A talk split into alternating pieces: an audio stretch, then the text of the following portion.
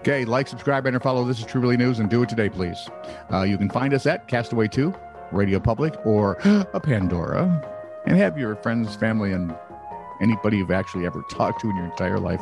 Because the sooner we get 100% saturation, the sooner we quit badgering you to like, subscribe, and or follow. This is True Really News. And thank you for your support. This is True, Really News with Scott Combs and Tony Vercanis. All the news you're about to hear is true, Really? as far as you know. Jason Diodario, 37, was asked to leave the McDonald's in Brooklyn, Connecticut the other day. What do you have to do to get asked to leave the McDonald's? Well, you ready? Yeah. For failing to comply with a statewide order to wear masks in businesses. Should have brought his watermelon.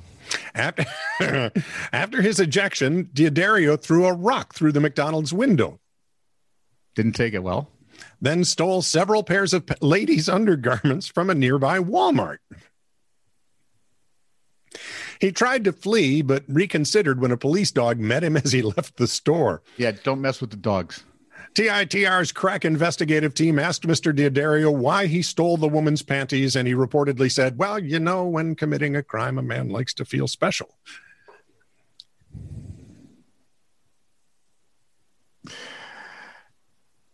Did I ever tell you the story once in an emergency room?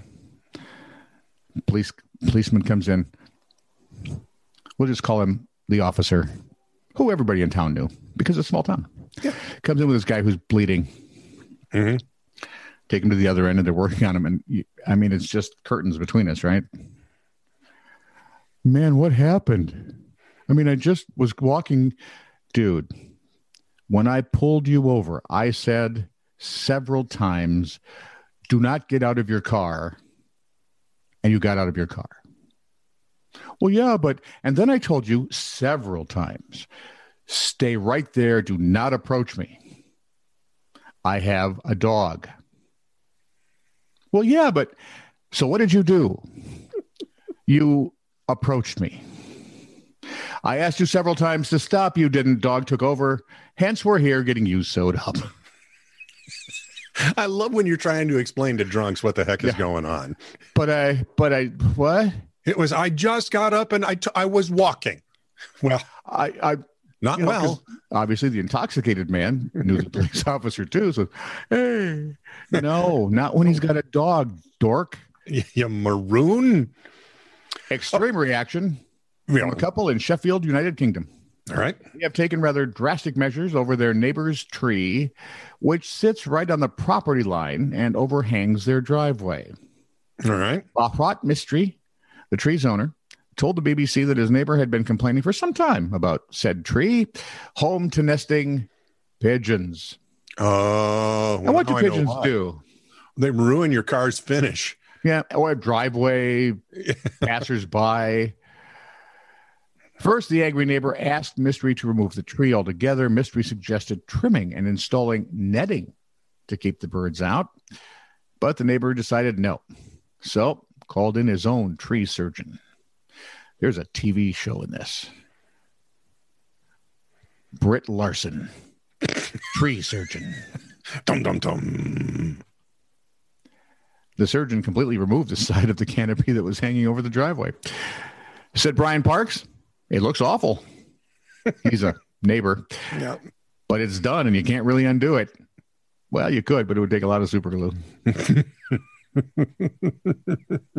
Apparently, the old uh, Solomon and the baby thing works. Yep. Yeah. It's just- perfect.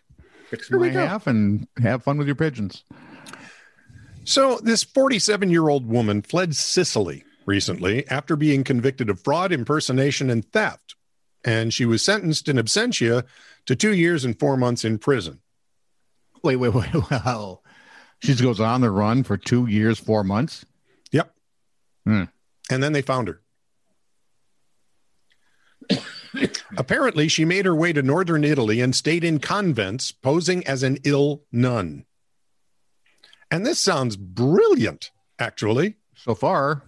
Well, except for her ego got the best of her. Oh, no. It- It starts, you know, she was the niece of a sister at one convent, claimed to be a mother Oh, superior at a convent in Cuneo. cocky there, did Yeah, oh, yeah. A real mother superior with excellent investigative skills uncovered the For ruse Google. at Benedictine nuns of perpetual adoration of the Blessed Sacrament near Milan. She That- how does noticed. that fit on her business card? I don't, how does it fit anywhere? You know, and if you're one of the older nuns, how do you remember? Where's something at the prenuptial business of the whatever? Can I have some more sacramental wine? Anyway, she noticed the fugitive stories were full of contradictions. The woman was interviewed by police and her whole story unraveled. Police confirmed her true identity and added claiming another false identity to her charges after the mother superior whacked her across the knuckles with a ruler. Darn straight. Wood ruler, too, by the way. Seven inches thick oak. With Specially made, hooks on it. specially made at Nuns Are Us, Says Everlast. says every Catholic school kid through the 70s.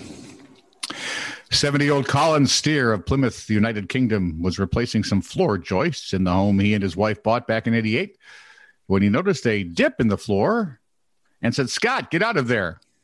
I was waiting. Yeah, well. Anyway, I was right near the bay window in the living room.